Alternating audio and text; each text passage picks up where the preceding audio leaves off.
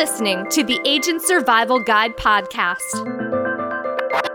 a podcast for today's insurance agents.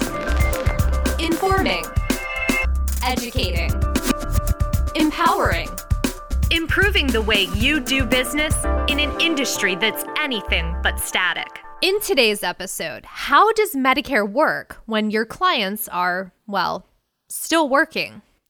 This is one of the biggest questions we are asked about here at Ritter Insurance Marketing, and rightly so. Many adults are working past the age of 65. So, if that's the case for your clients, listen up because things will work a little differently for them. We get into all the details in More People Working Past Age 65, what it means for agents selling Medicare plans, written by Roxanne Anderson. For agents selling Medicare plans, the stereotypical prospect has been someone with graying hair, approaching the age of 65 or already past it, and retired. There have always been those who don't fit this stereotype. However, lately you've probably noticed more of them. Traditionally, getting to the big 65 has meant two things. One, that you're now eligible for Medicare based on your age, and two, that you're able to retire with full benefits. While this milestone birthday still marks the age of Medicare eligibility, it's no longer the Social Security full benefit retirement age. For those born in 1955 and turning 65 next year, the full benefit retirement age is 66 years and two months. This age will slowly increase to 67 for those born in or after 1960.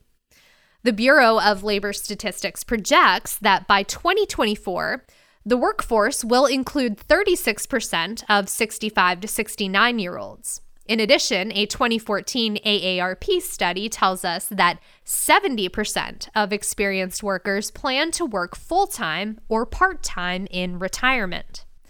This whole paradigm shift not only affects seniors, but also those who closely work with this population.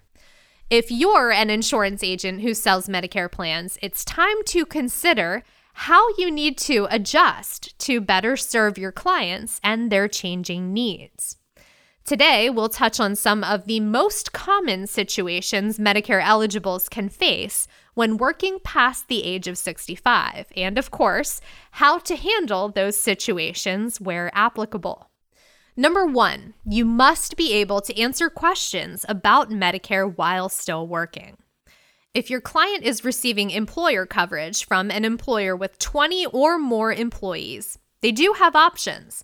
They don't have to switch to Medicare. They could delay Medicare Parts A and B without penalty. Your client could also sign up for Original Medicare, but it's probably not worth it for them to pay for Part B since their employer coverage would be the primary payer.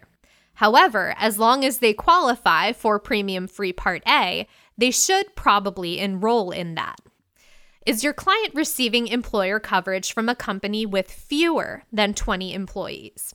The employer could require the client and their spouse, if the spouse is on their insurance, to switch over to Medicare once they're eligible. If this happens, Medicare will likely act as the primary payer and the employer plan will pay secondary. Number two, you must be ready to help people who plan to rejoin the workforce. One home instead survey found that after retirement, approximately 39% of US workers aged 65 or older rejoined the workforce. If a client with Medicare unretires, they'll have to decide if they want to go on employer coverage, keep their Medicare coverage, or both. It's important to be aware and make your client aware that if they decide to unenroll from Medicare Part B when they or their spouse rejoin the workforce, they may have to pay a penalty when they re enroll in Part B later on. The exception would be if they got a special enrollment period to join Medicare Part B after their employer coverage ends. Number three, you must explain how to sign up for or delay Medicare Parts A and B. With your clients possibly having to make changes to their coverage, You'll want to be sure they know how to do it. You don't want a client assuming their Medicare coverage will start or be delayed automatically. Instruct your clients that they should contact their local Social Security office for assistance in enrolling in or dropping Medicare coverage. Let your client know that if they receive their Medicare card in the mail, they can delay enrollment by following the instructions for sending their Medicare card back, and those instructions should come with the card. Number four, you must tell clients when their Medicare Supplement Open Enrollment Period, or OEP, occurs. During a beneficiary's Medicare Supplement or Medigap Open Enrollment Period, they don't have to pass underwriting to enroll in a Medicare Supplement plan, which is fantastic if they have health problems. Additionally, companies cannot charge individuals more for their plan if they do have health problems. If your client has employer coverage and there are less than 20 employees at the company, they should get a 63 day period after their employer coverage ends to enroll in a Medicare supplement plan with guaranteed issue rights. For a client with employer coverage through a company with more than 20 employees, or a client without employer coverage, their Medicare Supplement OEP should start when they sign up for Part B. People who miss this open enrollment period likely will not be able to enroll in a Medicare supplement plan with guaranteed issue rights. Number five, you must warn your clients of the possibility of late enrollment penalties. What your clients don't know, they don't know late enrollment penalties can exist for Medicare Parts A, B, and D. Whether or not someone incurs a penalty depends on their unique situation, mainly whether they have employer coverage and what kind, the size of their employer, and when they sign up for Medicare. If a client incurs any penalties, they will pay them for the rest of the time they're on Medicare. The penalties themselves may only be a few extra dollars a month, but they will add up over time. Number six, you must ensure clients know you can help with the transition to Medicare. Around the time people approach retirement age, they start receiving a lot more mail and papers. To stay at the forefront of your clients' minds, we recommend reaching out to clients who are 64 and let them know that postponing their retirement may affect their Medicare enrollment deadlines. To rise above the noise even more, consider giving your clients a unique way to remember you. Don't just hand them a business card or flyer that could get lost among all the other papers they're receiving. Give them something with your information on it that's harder to lose, like a back scratcher, fly swatter, jar opener, or a magnet. Number seven, you must be increasingly careful to not make assumptions. By now, you know it's important not to assume your clients will leave their job once they turn 65, or that they've already left their job if they're over 65.